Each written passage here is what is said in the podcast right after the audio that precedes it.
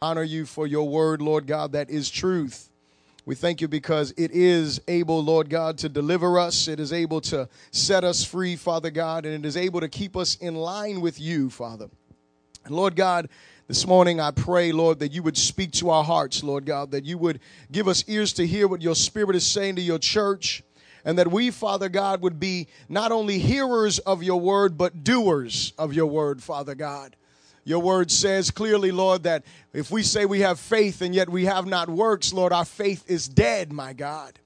And so, Lord, I pray that even as your word declares that faith comes by hearing the word of God, that faith would be added to my brothers and my sisters. You see their situations, their circumstances, and Father, your word is able to change it if we will embrace it and run with it, my God.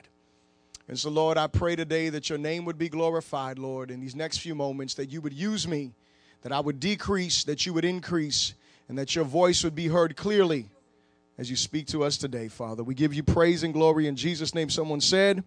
You may be seated in the presence of the Lord. Glory to God.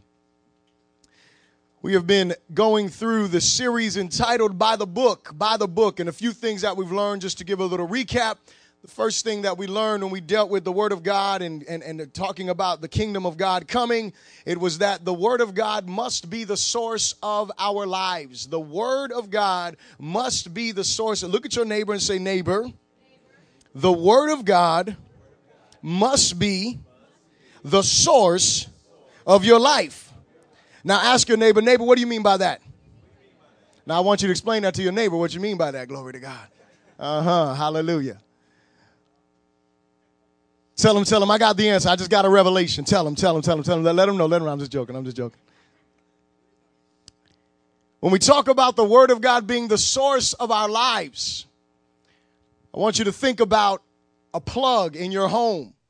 The plug in your home is not the source, it is connected to a source. Amen.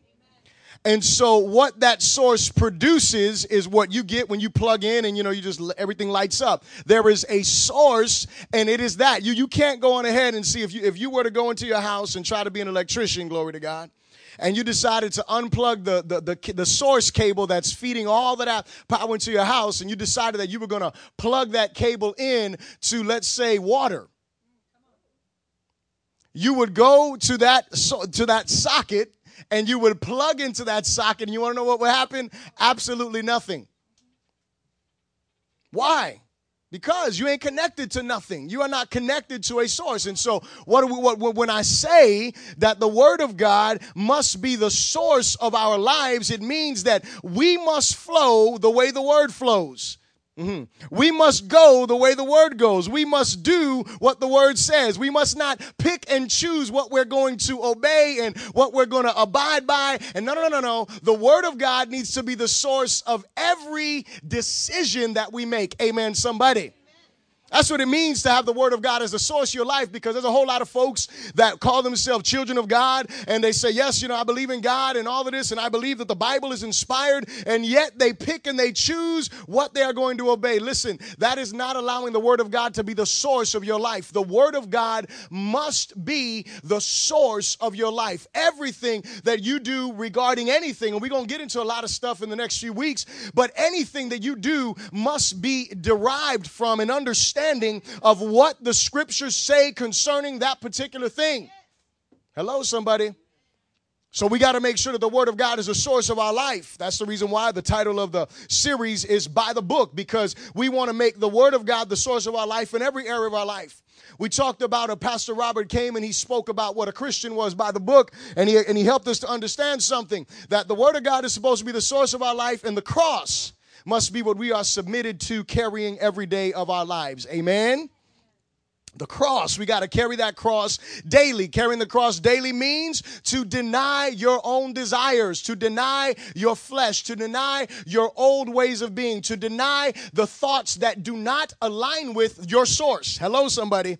Whenever, whenever the, the, word of God is the source of your life, there are going to be conflicting things that are going to arise that are going to come against your thought process and try to hinder you from experiencing what the word of God offers. The word of God offers blessing. Amen, somebody. The word of God offers prosperity. Amen, somebody. The word of God offers peace. Amen, somebody. The word of God offers joy. Amen, somebody. The word of God offers hope. Amen, somebody. The word of God offers all of these things things. But when we disalign ourselves with this word, what ends up happening is the prosperity we are supposed to experience begins to be cut short. Why? Because we have cut ourselves off from the source. We wonder why we don't have joy. Are you connected to the source the way you're supposed to be? Or do you got some kinkage or some blockage somewhere? Hello, somebody. You got something that is hindering the flow of what God wants in your life. Is, is, is, there something in your life that needs to be removed? Something that needs to get, is there an attitude that you may have? So we've got to carry our cross because you know what the cross is? The cross is the kinkage remover. Mm-hmm. I figured I made up the word. I might as well use it again, glory to God, because it's going to be thrown in there somewhere. Hallelujah. So the cross is the kinkage remover. What does it do? When you deny yourself, you see what happens is when those conflicting thoughts begin to rise up against you, then what occurs is you decide, okay, I'm going to pick up my cross, I am going to deny myself, and therefore I am going to remove whatever it is that is hindering me from experiencing everything that the source of my life promises me. So we got to carry our cross because if we call ourselves children of God, then we need to be dying to ourselves, not living for ourselves. So if the Word of God is the source of our lives, the cross is the submission of our lives. We talked about the week before last that worship must be the sound of our lives. The Bible says that God is seeking true worshipers, and we hopefully, I pray to God that after I spoke the message that God gave me, that we understand that worship is not only singing. Worship is not only music, but actually, worship is a, a way of life. It is a way that we live. It is not something that we do on a Sunday or whenever we turn on worship and praise. No, no, no, no. Worship is something that we are living, and our singing of songs of worship becomes that much more powerful and that much more intimate when what? When I am living a life of worship. So, all of these things are tied into each other. And there's one that I would like to speak on today because as I was praying and, sh- and, and, just meditating on the Lord last week during my devotional time and said, okay, God, where do you want me to go in this series? Where, where, where do you want me to go from this place? We've talked about the word, we've talked about the cross, we've talked about worship. Now, where do we go? Because I don't want to just jump into how to be a husband by the book or how to be a wife by the book or how to be, you know, a businessman by the book or how to, I, I don't want to jump into those things. I want to, I, I want to get to where where you want because I wasn't feeling peace on these other things. And then suddenly, as I was reading Psalm 96, read it with me, or you can look down, you have to read it out loud. But he says like this the psalmist says, Oh, sing to the Lord a new song. It's a psalm that gives us an invitation to do something. Sing unto the Lord a new song. In other words, get a revelation on a daily basis of God's grace and God's mercy. Because when you get a revelation of God's grace and God's mercy, the song that you sing to Him will be new. Hello. When you get that understanding, and, you, and he, goes on to say, Sing to the Lord all the earth. So he says, I want every, not, not just some folks, but everybody in the earth is invited to do what? To sing unto the Lord a new song. In other words, everybody in the earth is invited to get a revelation of God's grace and God's wonder. Verse 2 Sing to the Lord, bless his name. Hallelujah. Sing to him, bless him, and honor him. But then look at the next portion of the verse proclaim the good news of his salvation from day to day. Thrown up in this mix of worship is a declaration for you and for I to be evangelists. Who, who, who, what are you going to do? You, you, you're going to just sing to him about salvation? That's not what he's saying. He's saying day to day. So he, he, here's what I understand. He, here's what I understand. And I've been challenged by this, and I'm trying to follow the challenge and be obedient. But here's the thing on a daily basis, from day, I, I shouldn't skip a day without sharing with someone. Mm-hmm. Amen. I'm glad I got two amens. Hallelujah. I shouldn't miss a day without sharing the good news of salvation. Is it good news to anybody up in here? Glory to God. I know you talk about carrying a cross. That ain't good news. Listen, it's the best news because the better you carry your cross, the freer you are from sin. Hello, somebody. But he says, proclaim from day to day this good news of salvation. And so we've got to be the kind of people who have the word of God as a source of our life. We've got to be the kind of people who are submitting by carrying our cross. We've got to be the kind of people who sound of true worship. And we also must be the type of people who are shining brightly for Christ. And here's, here, here is why this becomes so important. Because if I talk to you about being a Christian husband or being a Christian wife, I talk to you about being a child of God, growing up in Christ, or I talk to you about being a businessman or businesswoman, or I talk to you about being whatever it is according to this book, we need to understand something that fundamentally and foundationally, all of these things fall under one umbrella, and that is you being a witness. All of these things fundamentally fall under one umbrella. The way you treat your wife is a witness of who your God is. The way you treat your husband is a witness to who God is. The way you treat your children is a witness to who your God is.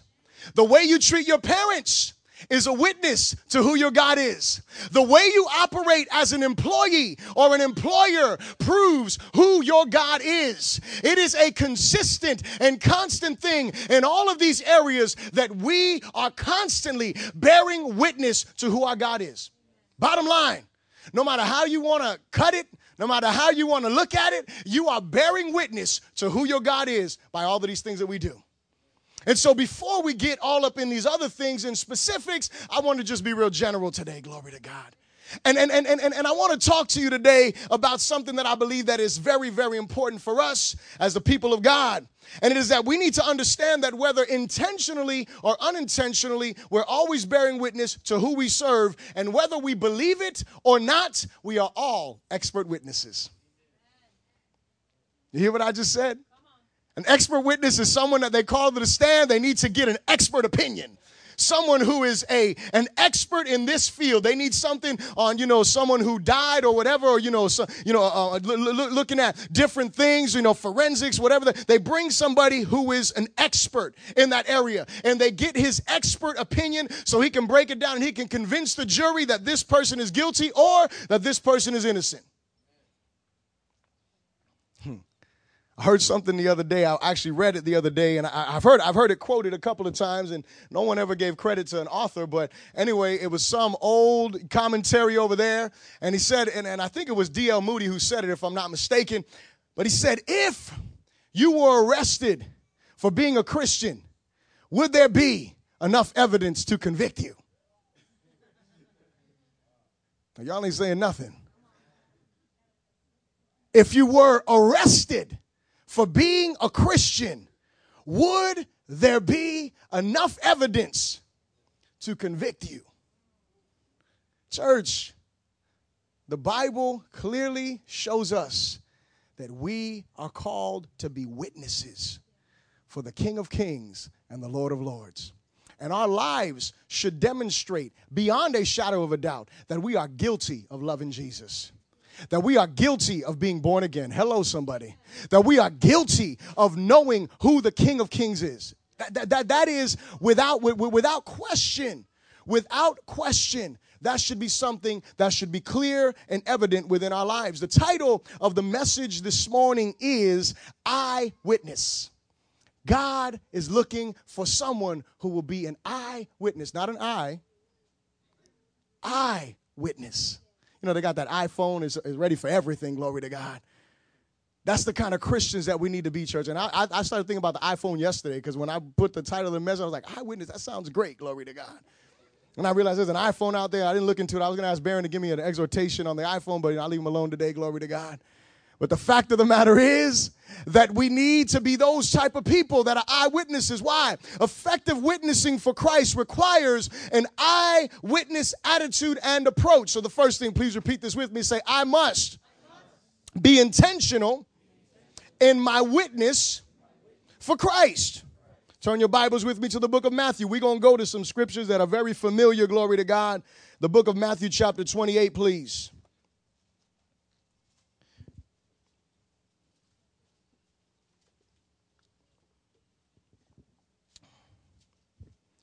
The book of Matthew, chapter 28. We'll begin reading in verse 18. When you got to say so. And it says, And Jesus came and spoke to them, saying, All authority has been given to me in heaven and on earth. Go therefore and make disciples of all nations, baptizing them in the name of the Father and of the Son and of the Holy Spirit, teaching them to observe all things that I have commanded you. And lo, I am with you always, even to the end of the age. Amen. So, the first thing, remember what I said, and you repeated this after me, is that you and I must be intentional we can't just let stuff ain't just gonna just happen by happenstance. It, things aren't that way. It doesn't just happen just you know because you hope it happens, but there's got to be some intention with the things that go on. Jesus didn't come down here. Now think about this. Jesus did not come to the earth and sit here and, and, and you know sit down here for three years and pre you know in, in the last three years, the 33 years of his life, he didn't sit there for those three years and just teach, preach, and then go up in heaven without giving his disciples some direction. No. He gave his disciples some clear direction. He gave them some clear understanding of what was expected of them. There was intention behind what Jesus did. I did this for three years. I showed you. I called you from fishing. I called you from being a tax collector. I called you from doing all of these other things that you were doing. I called you to leave all of that stuff to come and follow me for these three years so you could watch every move that I made, so you could hear every prayer that I prayed, so you could be there to see all of the things that I did. And that way, when I leave, you could do it. This is what he did. You could hear every teaching and you would have the opportunity to sit down with me and say, Lord, why do you speak to them in parables? And then I'll break them down for you. And that way you could understand and you could break down those parables and you could be able to minister life. This is what, this is what Jesus did. There was intention to his plan. He goes on to the book of Acts, and we're not going to turn there. But when you turn to Acts chapter 1, he tells the disciples something else. This is one of the last things that he says to them. But in, in another last conversation, he says to them, he says clearly, he said, Listen, he said, You guys, they're asking him, Jesus, is now going to be the time that you're going to restore the kingdom? He tells them before that, he says, No. He said, I want you to wait in Jerusalem until you receive the promise of the Father. So now look at what he does. He goes and he tells them, I want you to go and be witnesses. I want you to go and I want you to make disciples. This is what I want you to do. But I'm not just leaving you with that information. I'm going to give you some more um, um, um, um, um, direction as to what it is you need to do. And what is it? You need to go on ahead and you need to wait until you receive the power of the Holy Ghost. And then when you receive the power of the Holy Ghost, I'm going to give you a little bit more direction. You're going to be witnesses in Jerusalem, and then you're going to move to Judea, and then you're going to move to Samaria, and then you're going to move throughout all of the earth. And for those of you that are with us in our Thursday night Bible studies, you will see that we have clearly seen how everything that Jesus said came to pass. God made sure that they witnessed in Jerusalem, and Judea, and Samaria, and spreading throughout all the earth. And now we're getting ready to study the Apostle Paul and his ministry and see what goes on there. But here's the thing is that Jesus was very clear and very intentional. There are too many, hear this now, there are too many Christians who lack intentional discipleship goals. What do you mean, Bishop?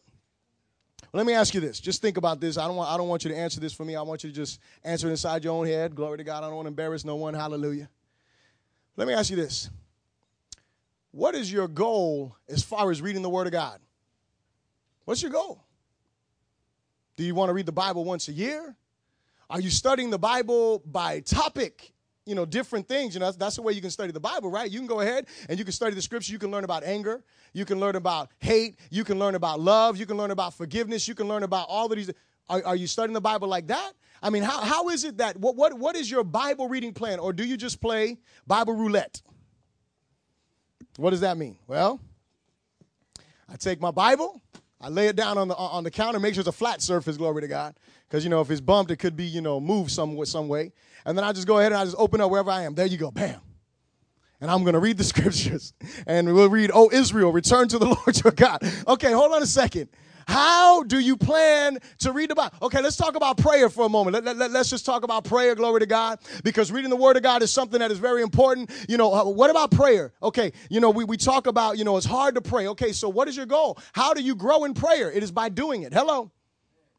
How do you how, how, do you learn to talk? You you do it more, you do it more, you read some more, you go ahead and go through the Psalms and you see what the psalmists were saying. You get you get into prayer meetings, prayer circles where you hear wonderful men and women of God praying. And so what happens? You begin to grow in but but but but is that a goal in your life? Is your goal to say, okay, you know what, I'm gonna spend a minimum of 10 minutes a day, you know, in, in prayer, and then I want to increase that time. Is that something that is happening, or you just pray whenever you get a chance? Gonna be quiet today, huh? We're talking about being disciples, church. This is what disciples do. Disciples pray. Disciples read their Bible. Let's talk about scripture memorization. Hallelujah. In reading the scriptures, I know every and look, every every class that we ever talk about scripture memorization, people got issues memorizing scriptures and stuff like that. Listen, anybody can memorize scriptures. Amen. Amen. Hallelujah. Praise the living God. Anybody can memorize scriptures. The question is, how disciplined are you in doing it? How many scriptures do you do, do, do you want to memorize 12 scriptures a year? You know what that would equal? One new scripture a month. So that would give you four weeks to learn one scripture. You're going to tell me that you can't practice for 30 days on one scripture and memorize? You got to be crazy. Listen now. We're talking about discipleship goals, okay? We talked about reading the Bible. We talked about scripture memorization. We talked about prayer because remember, what did I just say? I said there are too many Christians who do not have clear discipleship goals. This is the way that we grow in Christ. Well, let, let, let, let's, let, let's add to the equation. What about winning people to Christ? How about that? Because we're talking about witnessing. So, how many people are you sharing the gospel with on a daily basis? Because if you plan to win someone to Christ, you're going to have to share the gospel with somebody. Hello, somebody. Talking about discipleship goals. And you know what? Here's the beauty. Here, here, here is the beauty of all of this. Pastor Robert Bennett, hallelujah. He is the leader of our mentoring program, Glory to God and he is right now in the middle of phase one. He's almost, you know, getting done with that, and they're about to enter into phase two. And guess how phase two starts? Glory to God. Phase two starts with a six week training, intensive training on, on something called becoming a contagious Christian. Glory to God. You want li- li- li- listen, you, you want to talk about being intentional? In this class, this is what you're going to learn. You are going to learn how, first of all, you're going to learn what type of personality to, what type of personality you have. And, and that way, when you go to try to share the gospel, you don't try to be Billy Graham when you're not. Because everybody's not going to be Billy Graham. Everybody's not going to be Pastor Robert. Everybody is not going to be me. Everybody's not going to be that way when they get out there. Not everybody's going to be that way. Not everybody's going to be like Brother David, just sharing the gospel with everybody. Not, not everybody is going to be like that. But hear me. Everybody is responsible to share the gospel. Hallelujah. Talking about eyewitnesses, church, we got to be intentional. So, how does this thing help us get intentional? Well, first of all, we learn about our own style. Then we go ahead and we learn how to present the gospel. We learn how to do it. That, that's another question. You want to win people to Christ? If someone asked you right now, someone came up to you, walked up to you, and said, Listen, I want to be saved. What must I do? Remember, don't answer this question. What would you tell them? How are they saved? What makes them saved? See, if you can't answer these questions, you need to see Pastor Robert immediately after service because he's going to hook you up He's going he's to help you buy a little workbook out there so you'll be prepared. So when phase two starts, you are in that class. Glory to God.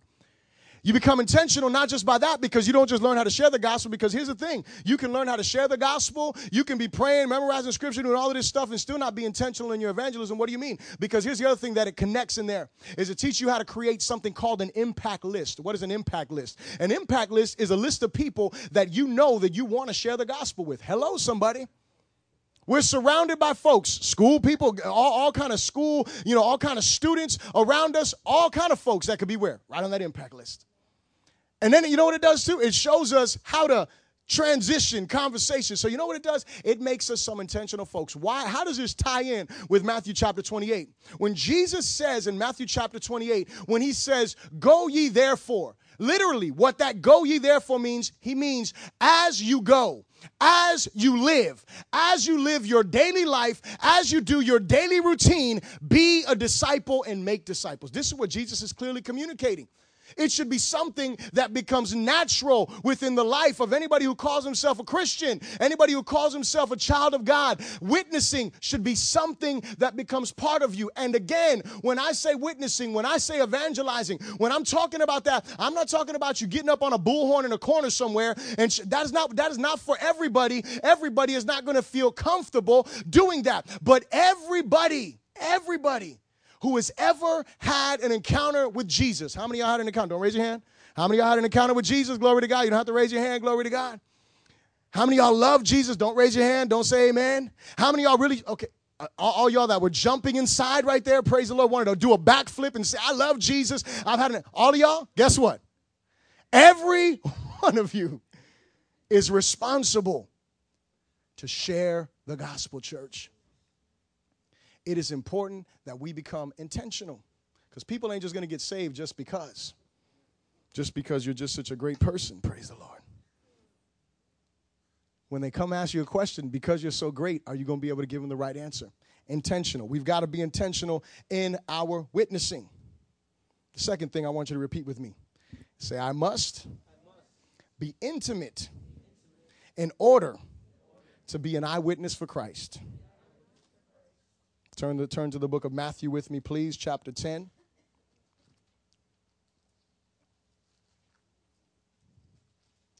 So, the first thing you need to be intentional. The second thing, you need to be intimate. Intimate. Matthew chapter 10, beginning in verse 24. When you got it, say so. And look what Jesus says here says, A disciple is not above his teacher, nor a servant above his master. It is enough for a disciple that he be like his teacher and a servant like his master. If they have called the master of the house Beelzebub, how much more will they call those of his household? Therefore, do not fear them, for there is nothing covered that will not be revealed and hidden that will not be that will not be known. Verse 27, very important verse. Whatever I tell you in, in the dark, speak in the light. And what you hear in the ear, preach on the housetops. Now, let me just pause here really quickly because it's important for us to understand something. If you are never in the dark, and when he's saying in the dark, he's not talking about being in a room with the lights out. He's not talking about being lost. That's not what he's talking about.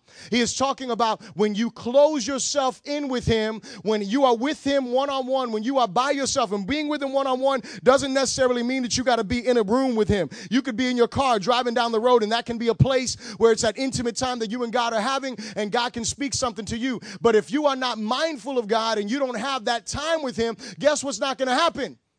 He can't speak to you if you're not there. Hello, somebody. So you got to have that time. How is he going to tell you something in your ear when your ear is tuned to everything else except his voice? How's that going to happen? It's not going to happen. And so he's got to have your ear. But let's keep on reading because there's some interesting stuff here. Verse 28, he says, And do not fear those who kill the body but cannot kill the soul, but rather fear him who is able to destroy both soul and body in hell, and not and, and, and, are not two sparrows sold for a copper coin, and not one of them falls to the ground apart from your father's will, but the very hairs on your head are all numbered. Do not fear, therefore, you are of more value than many sparrows. Understand this with me for a moment. We're gonna keep reading, but Jesus is communicating to his disciples, and he's saying, Listen, I'm sending you out to be these witnesses, and there are gonna be moments moments that you are going to have something tough to share with people. And do not be afraid to share it with them, even if it costs you your life. This is what Jesus is saying. Jesus is saying clearly, look, there's going to be things that I'm going to show you in secret that people ain't going to want to hear. Hello? But he says, don't be afraid of them. You need to fear me.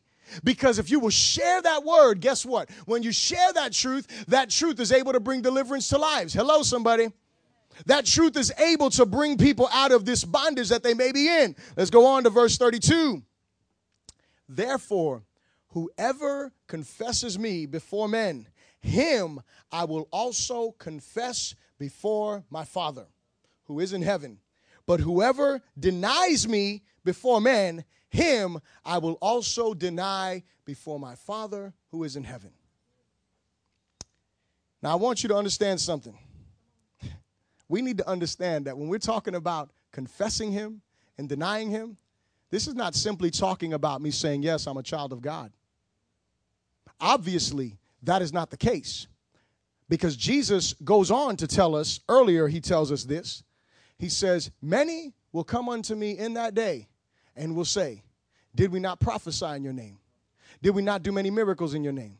Did we not do many, many great works in your name? And he is going to say this Part from me, I never knew you, but, but, but, but, but, but listen to the phrase you workers of iniquity. Here's the problem the issue is their verbal confession was saying, I know you, but their lifestyle was saying, I don't know you.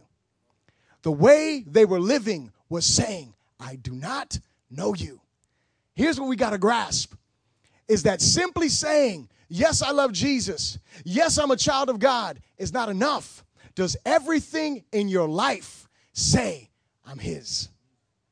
Does everything in my life communicate, I am His child, I am His property? Is it is His way? It is not. Does it because if it doesn't, listen, you got to check yourself because I'm not going to be the one to write the line of judgment here and say, well, no, no, no, listen, listen. I, I, I don't know when you have denied him enough for you to go on ahead and be called this worker of iniquity. I don't know that. But here's what I do know I do know that there is a danger. Because if we are not confessing Him with our daily lives, demonstrating that we're children of God, we have issues. Because He says clearly, if you deny me, I'm going to deny you. In other words, you're down in this earth and you're not confessing Him daily, church, we need to check ourselves. Amen. Being an eyewitness, being an eyewitness is impossible without intimacy and experience with the Master. You cannot tell anybody about Jesus if you don't know Him. You can tell them whatever you want, but you're not going to bring no change to their life. See, because there's something that we learn is that experience is a big deal. When you have experienced something, you can talk to someone about it. When you have had an experience with Christ, oh, you can talk to someone. And, guess what? First of all, you are not going to be shook, and I guarantee you something is going to be planted in them because they're going to have no way to explain how this happened or how this occurred because it was something that was supernatural. But if you do not have that time with the Master, if you don't have that intimate time with Him in that prayer time, remember we talked about that word time that we talked, if you don't have that time with Him, guess what? You're not going to be an effective eyewitness church. You can't be. Why? Because boldness for Christ is a product of your relationship with Him. You and I will not be bold for the Savior and bold for the Master if we're not intimate with Him. It won't come out. Because what? Because we don't have that intimacy with Him that is necessary. But I want to encourage you today because the Holy Spirit is looking for someone who is making private time with Him a priority. Hello? God is looking, He is looking for someone who is making that private time with Him a priority. Not just that, but also somebody who doesn't just come and just have this time of prayer that is, and, and I hate to say it like this because we can get real religious and real ritualistic in our prayer time and all that stuff where it is not changing our lives. Our hearts have got to be involved in what we're doing. I've had to repent many times because I'm sitting down and I'm going through, okay, I got to get through. Remember, I talked about those discipleship goals and I want to read the Bible Bible in a year and all this and that. And I got three chapters that I got to read in that day. And I decide I'm going to sit down half heartedly and open up the Bible and I'm to get through my three chapters. I don't remember one sentence after I'm reading it. And I've had to come before God and repent and say, Lord, forgive me because my heart was not here. I was going through the motions. And I want you to know that that happens to the best of us. And, you know, people that are the highest that you think are the most spiritual, it happens to all of us. It is important to recognize it and turn from that. But here's why this is important because there's many people that I know of personally that have that time that they spend with the Lord. But when they get up, they're not carrying their cross. When they get up, they're not doing what a Christian is supposed to do. And so God is not just looking for someone who is having a time with Him, but He's also looking for someone who is going to carry that cross on a daily basis because that is a person that He can trust to be His faithful eyewitness. The third thing that I want you to repeat with me is this I must be intense in order to be an eyewitness for Christ. Now, I want, I, I want to qualify this statement because intensity doesn't mean loud. Hello, somebody. For some people, that is. For me, uh, loud is intense for me. That's just me. That's my part of my being intense. But it's not because I just, I'm trying to make it some way. No, that's just me. That's just how I am. For you, that may not be you. You may not ever be loud and you can still be more intense. Hello, somebody. So I'm not talking about that, but I want you to turn because I'm going to show you what intense is to the book of Ezekiel, chapter 22 and verse 30.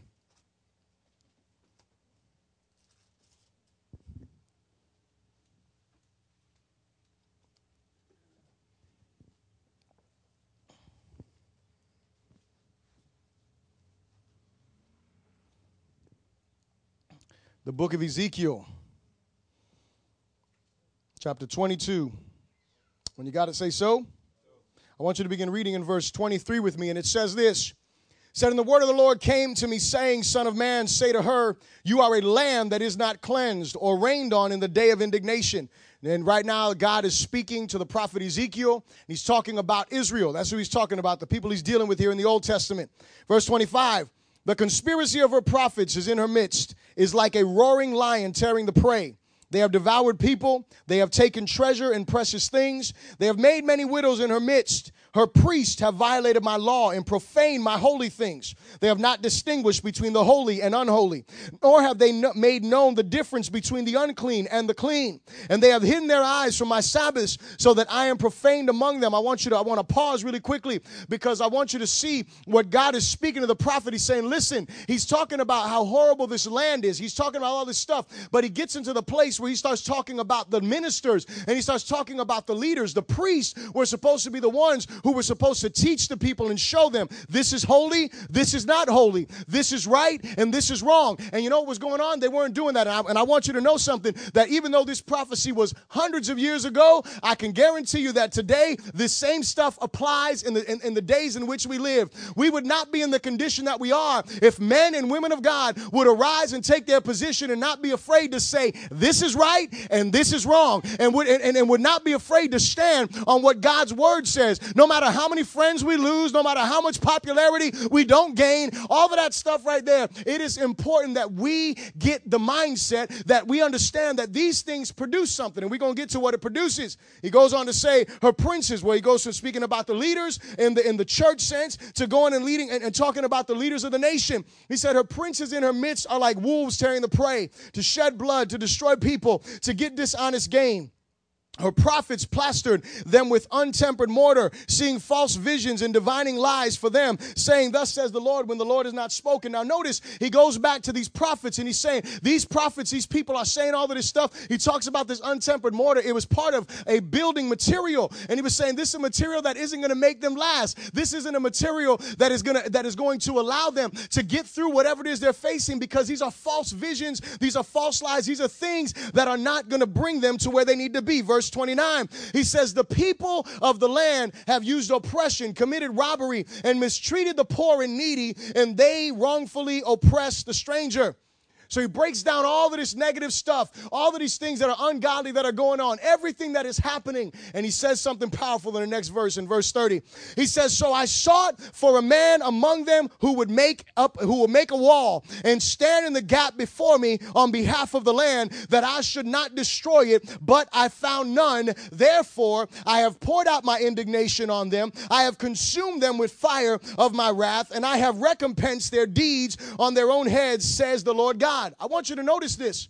When God is looking at all of this negative stuff, He doesn't just jump to the place of, I just want to judge them and destroy them. But He seeks for someone who will intervene in the earth. And obviously, it wasn't just the prophets that He was talking about here, because we know that there were some prophets during those days, but it was the other people in the land. It wasn't just one or two prophets or one or two voices, but He was looking for a people who would take up that position.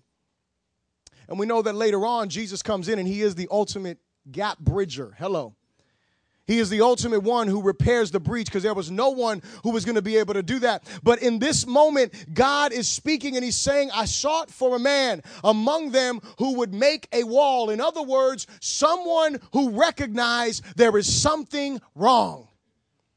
He was looking for someone who was indignant about the condition of the society of that day, and he found no one. Everybody was okay with all of the garbage that was going on. And listen to me, church, if we are sitting here and we are not concerned about the condition of the land in which we live, we need to wake up spiritually because there are issues going on in our land. There are things that are happening that are not righteous, that are not godly, and that we should not just feel comfortable with and just live like everything is okay because, church, it is absolutely not.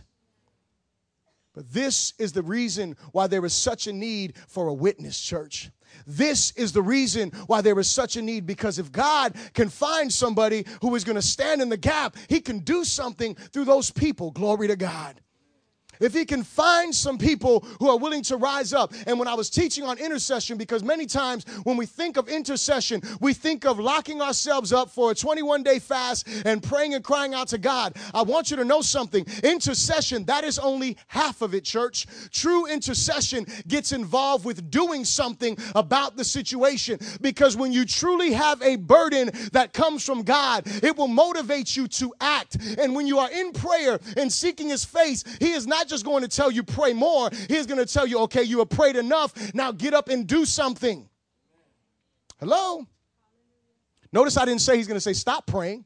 He's going to say, You've prayed and you've prayed and you prayed, but at what point does your prayer activate you to action? At what point do we, we, we cry out to God, God, send revival in the earth. God, pour out your spirit. God, move mightily in the land. But the question is, how many people have I even shared the gospel with? When people have done things that have been offensive to God, have I even, even challenged them in any way, shape, or form to help them to realize the error of their ways? Or am I just being part of the problem? Listen, church. We have got to be the kind of people that wake up to the reality of where we are.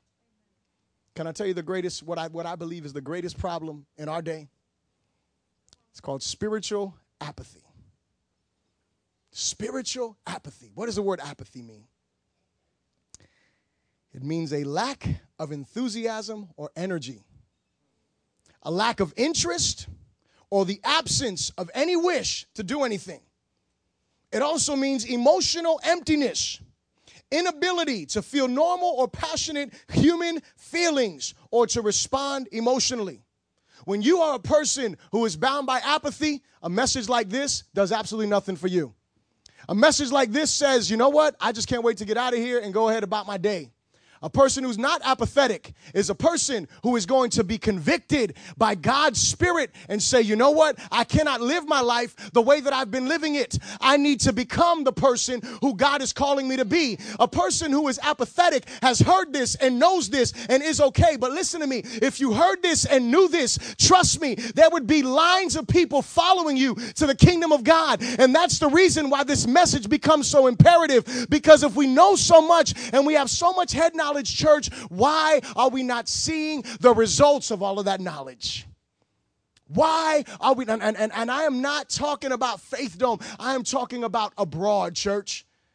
We have a nation that, that, that brags, used to brag, because now, you know, there's different braggings, but used to brag because so many people are Christian. Listen, so many Christians and so much garbage going on, there's a problem with that equation. Hello? Mm hmm it becomes important for us that we hear what the Spirit of God is saying to the church and that we shake off that apathy. You know what? You know what causes the apathy? I'm going to tell you what I believe is one of the biggest causes of this apathy in our life, and it is our social WIFM mentality. W I I F M, an acronym for what's in it for me. Mm-hmm. That's what it is. That is the mentality that we have. What's in it for me? If I go out there and make a fool of myself, what's in it for me? And when we don't see the results right away, you know what happens? We become dismayed, we become discouraged, we become disillusioned. It is important that we, church, that we shake off that mentality because you know something? When we read our Bibles and we search throughout history that is written about the church, you want to know what was something that was throughout the church always? It was a looking forward to heaven, not to today. It was a looking forward to the kingdom to come, not trying to build a kingdom here in this earth. It was a looking forward to what God wanted to do in us, not what was going what God was going to do when we got to heaven, not what was going on here. These people were consistently encouraged through the apostles to do what? Don't be bound by these light afflictions. Look forward to the glory that is to come.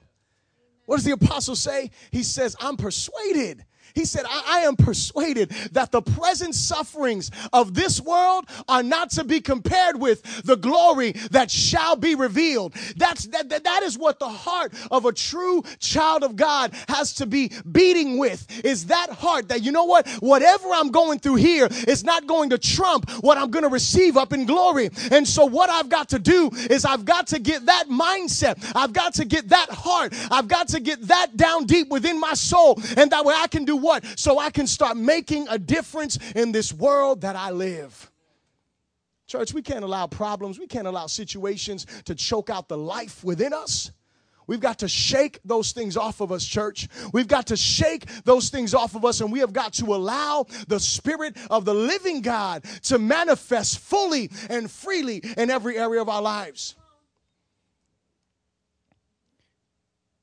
Today's a day that we need more than any time people to stand in the gap, people to repair those breaches, people who will be world changers. Church, it is in you. It is in you to bring change to this world. Why do I say that? Because greater is He that is in you than He that is in this world. And what do you think that greatness is inside of you for? So you can just brag about it? No. So you can go out there and be a world changer. The question is, are you going to position yourself? And in closing, I, am going to make it real simple. Intention. You got to be intentional. So, being intentional will produce the next thing intimacy. Because when you're intentional, guess what you're going to do? You're going to be a person that knows you got to be in prayer. You're going to be a person that's going to make Bible study a norm in your life. When you are when you are intentional, you're going to be the person that has those people who you know need Jesus that you know and that you may not know and you are going to be praying for them in that prayer time, learning scriptures so that way you can do what? So you can share the gospel with them at the moment that God opens up the door of opportunity for you. That's the kind of person you're going to be. That intentional way of being way of thinking is going to produce in you the intimacy. And you're going to be intimate with him. You know what intimacy produces? Intimacy produces spirit-filled intensity. And you know what spirit-filled intensity produces? Fruit that will last. So my question is which one of them are you missing? Are you missing intention? Are you lacking intimacy? What is it that you're lacking? You lacking the intensity? What is it? So I'll stand on my feet and bow your heads, please.